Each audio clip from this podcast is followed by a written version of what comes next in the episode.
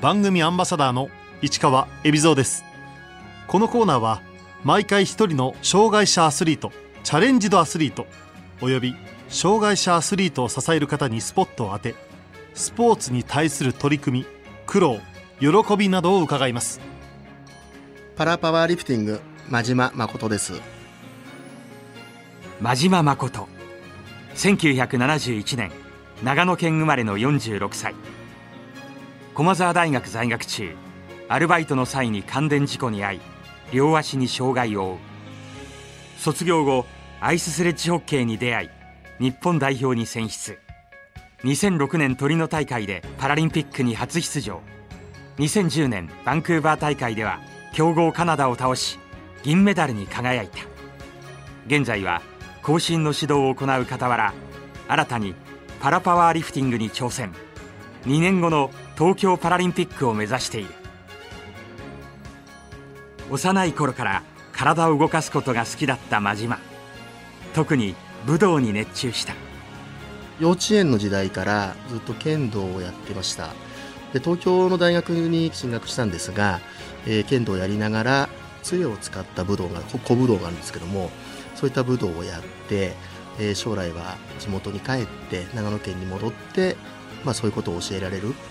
先生になりたいなっていうのはそういうことは思ってました。真島は駒澤大学に進学。アルバイトの最中人生を大きく変えるアクシデントが起こった。その時は土地の高さを測る測量をやってまして山の高さというかですね。測ることをやってました。メモリが書いてあるアルミの棒があるんですけどもその棒がですねどうしようね6メーターぐらいあると思うんですがその棒を持って、えー、まあ、手を伸ばしたらですね上に特別高圧の送電線が通っていてそれが6万6000ボルトあった線なんですけれどもおそらく近くまで寄ってた時にあの放電もしてるところが多分あると思うのでドカーンとま雷が落ちたような形で本当にお医者さんがですね通常はすぐそこで亡くなってしまうのでさすがに6万6000ボルトの電圧の電気を浴びて生きてたっていうその文献がほとんど残ってないと。なので、えっと、どこまで良くなるかわからないってことはその時言われました。1週間生死の境をさまよった真島。一命は取り留めたがありえないほどの高圧電流を浴びた影響で両足に機能障害が残り車椅子生活となった。そんな中再びスポーツをやろうと思ったきっかけは？退院をした後に、えー、大学にもう一回復学をしてでその後地元の長野県に戻って長野県の企業に就職をしたんですけれどもあの体がですね今も大きいんですけども、えーと、ブクブクに太りまして、まあ、当時も100キロぐらいあったんですけどもそこの会社のですね、えーと健康管理室の方がですね太りすぎだと。で運動しなさい痩せろ痩せろとうるさいのであの一回その同じ会社の中でバスケットボールをやっている選手に話をしていった中で自分の体の大きさを見た時にバスケットよりもホッケーの方がいいんじゃないかってことを彼が言ってくれて翌週かなあの長野県の岡谷市っていうところにある山彦スケートの森というリンクに行ってですね見学した時に初めてそこで見て衝撃を受けたっていうそういうことですね。実際にパラアイスホッケーを体験して真島が最初に思ったことは？すごく激しくて、えー、ぶつかっているところを見た時にすごく衝撃を受けてリハビリのためとか体をいたわろうなんて意識が全くなくてもう一瞬にしてこれやりたいなと思って、まあ、腕っぷしにはある程度自信があったのでこんなもんすぐ乗れるだろうと思ったんですがまああの本当に乗るまでが大変。一回転んだら起き上がるのも大変。もう移動すらできないので人に当たる当たらないっていうレベルじゃなかったですね。真島は見学に行った長野サンダーバーズというチームに入った。武道で鍛えた経験からぶつかり合いには自信があったが。当たりは大丈夫だったんですけども怪我をしました左肩がもともちょっと弱かったんですけども脱臼をしてそれをごまかしながらトレーニングしてたので、えっと、アダッキュの形で癖になってその時は長野が終わってソルトレークを目指して自分も頑張りたいなって思いで知り合ってたんですがそういった怪我で手術をしなくちゃいけない。もうここだと思ったのが2002年ソルトレークに行くちょっと前かな。そこで手術をしました。挫折も経験し2006年のトリノパラリンピック直前。真島はついに念願の代表に選ばれた。ある人からの言葉が大きな力となった。地元のですね小学校の時の同級生から連絡が来てちょっと真島に会わせたい人がいると、まあ、その方にちょっとこう会ってですね話をしていく中でこんなに頑張ってるのに全く選ばれないしもうやめようかなぐらいな感じでいるんですよねみたいな感じの話をその人にしたらその方がですね真島さんさっきから頑張ってる頑張ってるって言ってるんだけど真島さんが言ってる頑張ってるっていうのは、まあ、頑固に意地を張るっていう書き方の頑張るですよね。だけどその人を頑張るっていうのは顔が晴れるって書いて頑張るって言うんだよと。やっぱり周りの人友達とか仲間とかそういうことをちゃんと意識してその人たちを喜ばせるっていうことでみんなが笑顔になるっていう頑張り方をあなたしてるんですかってことはっきり言われたんですね。でその時はっと思って。この言葉をきっかけに意識が変わりチームのまとめ役として評価され2006年念願のトリノパラリンピックに出場。結果は5位だったがこの時のチームスローガンを真島は今も胸に刻んでいるあのやっぱカナダは強いしアメリカも強いとでそういう国をきちっとリスペクトしてでかつ支援してくれる応援してくれる人たち全員このパラアイスホッケーに関わる人たちをリスペクトしてそこで初めて相手の弱点も見えるだろうしやるべきことっていうのは見えていくと。だからそういう気持ちで、えーと、バンクーバーまで4年間やりたいっていう監督がおっしゃってくれてでチームスローガンがそこで決まったんですね。リスペクトコネクトっていうことで今でもそのスローガンになってますけどもトリノ終わった後に年齢的にも36だったかな。これで一旦夢が一つね叶ったのでやめようかなと思ったんですがもう4年間このチームでしっかりやってつなげていければいいかなっていうような思いで。4年後のバンクーバーパラリンピックで大きな実を結んだ。準決勝に進んだ日本は強豪カナダ代表を破る大金星を挙げ銀メダルを獲得したのである。まあ、奇跡と言われればそうなのかもしれませんけども味方が喜ぶパス味方が笑顔になってくれるパスをそれぞれがちゃんと出していてシュートが決めている。やっぱり普段からチームメイトがどういうパスが一番嬉しいのか苦手なのかもしくは好きなのかっていうこともきちっと把握しながら、え練習をしたりプレーをしていくっていうところが大事なんじゃないかなっていうふうに思います。バンクーバーでの銀メダルを獲得し次の措置では金を目指した日本代表だったが最終予選で敗れ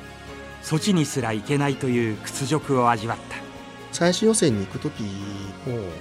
日本代表に選ばれたり選ばれなかったりっていうことが多くなってきたのでもうそろそろホッケーっていうものは潮時なのかなっていうのは何となく思ってました。でそういう中で、えー、と2022東京でオリンピック・パラリンピック開催しますよっていうのが、えー、とその頃決まったんですよね。そこに出たいなっていう純粋な気持ちがちょっと芽生えてただ冬のスポーツなのでホッケーは。これやっていても東京に出れないと新たに挑戦できる競技を探していた真島。そんな時に出会ったのがパラパワーリフティングだった。私の知り合いで健常者のパワーリフティングやってる方がいて、まあ、その人も本当に恩人なんですけどもその方がですね、えーと障害者のパワーリフティングっていうのがあるよと。ちょっと真島君この東京で大会あるから見に行かないなんてことを誘われてちょっと興味本位で行ったんですね。で行ったらですねまあなんとなくそのベンチプレスっていうものをやるんだなっていうのことは理解して行ったんですけどもその時に感じたのは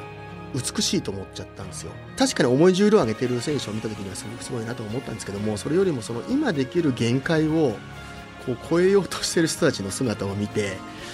ちょっとこれは俺やんなくちゃいけないなっていうなんかよくわかんないですけど使命感みたいなのが出てきてそこからあこっちの競技にこう少しずつのめり込んでいくっていう感じになりますね。早速松本市のジムに通い最初は80キロからバーベルを上げ始めた真島。100、120、140とだんだん記録を伸ばし現在は97キロ級の日本記録155キロをマークした。2年後東京パラリンピックに出るためには。あの今決まっている段階では、えー、各階級ですね。私は97キロ級なんですけどもこの階級で世界で、えー、8番目の以内でないと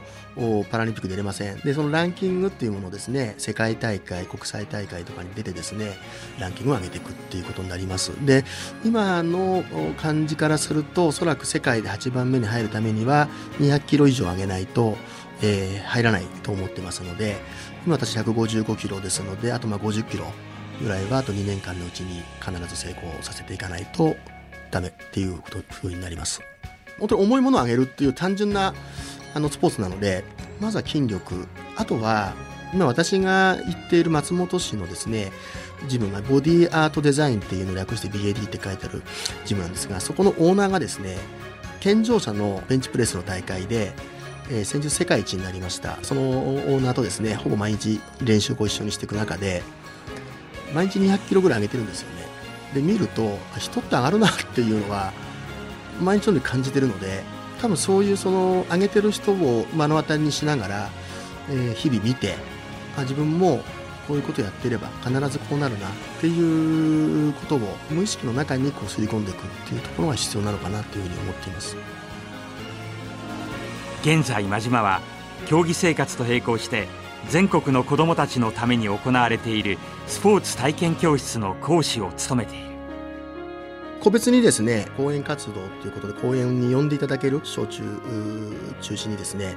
呼んでいただけるところには当然行きますがあとはあの日本サッカー協会さんのところでやっている JFA 心のプロジェクトというですね、まあ、夢先生夢線と言われているそういう活動があります。夢先生として登録もさせていただいてますのでチームスポーツということもこう教えたりあとは自分が感じてきた頑張るって言葉とかあとはあの周りをの人たちをまず喜ばせるそういう力が実はスポーツをする上でも生きていく上でもすごく大切なことなんだよっていうようなことをあの子どもたちに教えながらそういったような活動もしています。子どもたちの反応は？まあまず夢先生として来る先生っていうのは大抵健常者のアスリートが多いので車椅子でもこういうことができるよっていうようなことも初めてこう感じてもらえるでしょうし体をこう使って我々もこういうこともできるよああいうこともできるよってことがまずみんなの意識の中に刷り込まれていくかなっていうのは感じています。パラスポーツを普及させるために大事なことは何か？答えがあったら本当に私も聞きたいぐらいなんですけども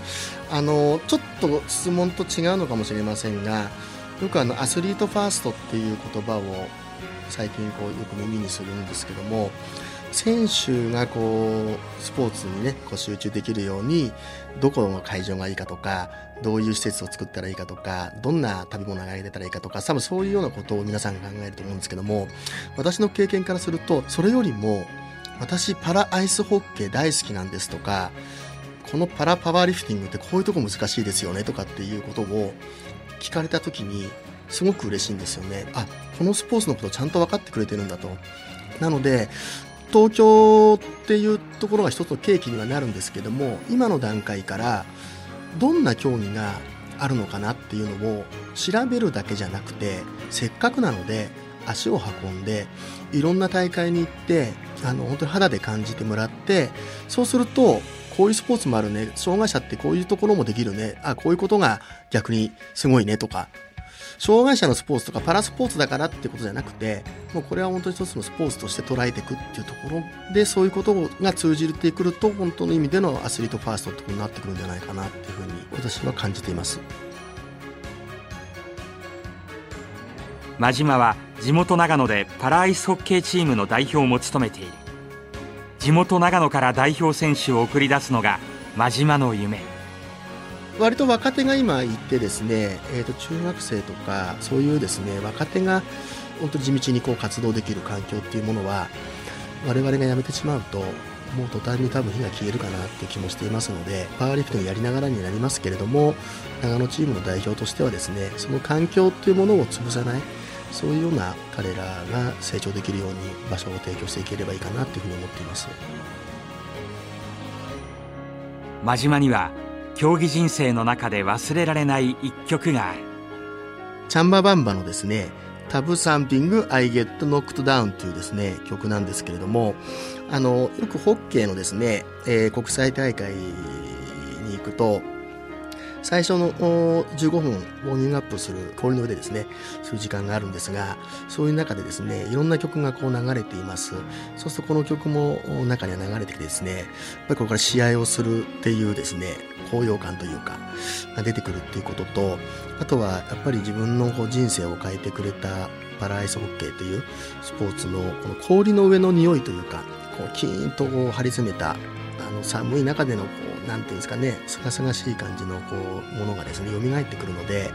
まあ、パラパラリフティングもやる前にですねあのたまにこういった曲を聴いて自分の原点に戻って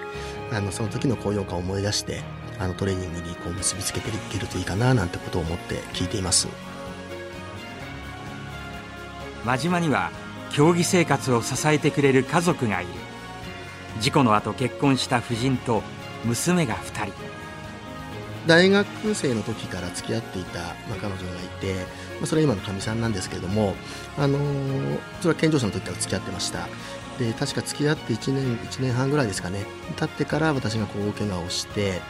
まあ、聖書をさまようというぐらいになったんですが私東京に身寄りがなかったので、まあ、大学残り2年間行く時も彼女がまあそばになるべくいてくれて、えー、世話をしてくれたっていうのがありましたので、まあ、それであの長野に就職が決まって、えー、戻って結婚したってそういうことになりますね。本当にありがたいのはあの私に対して期待をしてくれてないんですよね。もう好きなこと納得するまでどうぞっていうそういう感じなので実はあのホッケーもパラリンピックは来ましたけどそれ以外応援来たことないですし今パワパワーリフティングやってるってことは知ってますけどもどんなことを どんな風にやってるのかってこと多分知らないと思います。指導者としてアスリートとしてこれからの夢目標は？今とりあえずパラパワーリフティングをもう極めていくっていうことが今の一番の夢になっているので逆に言うと本当にヘトヘトになるまでこの競技やるような気がします。っていうのはなかなか他のスポーツって年齢的なものって難しいんですけども健常者でもパワーリフターって結構年をあのお召しになった方もやってるんですよね。なので怪我さえしなければ多分生涯できる競技だと思います。そういう中で東京も含め次のパラリンピックも出たいなっていう気持ちも今ありますしまあ、どこまでできるか分かりませんけども今やることってのはそこしか考えてないのでそういうことをやりながらそういう中でのその気持ちの持ってき方私あのメンタル強くするっていうことは多分できないと思っていてメンタルが弱いなら弱いなりにどういう対策をすればそこを打開できるかっていうことを考えた方がいいのかなっていうふうに思っているものですからそういうことをですね自分なりに今実験をしながらですね次の世代に何か伝えられるような活動ができればいいかなっていうそんなことは多少思っています。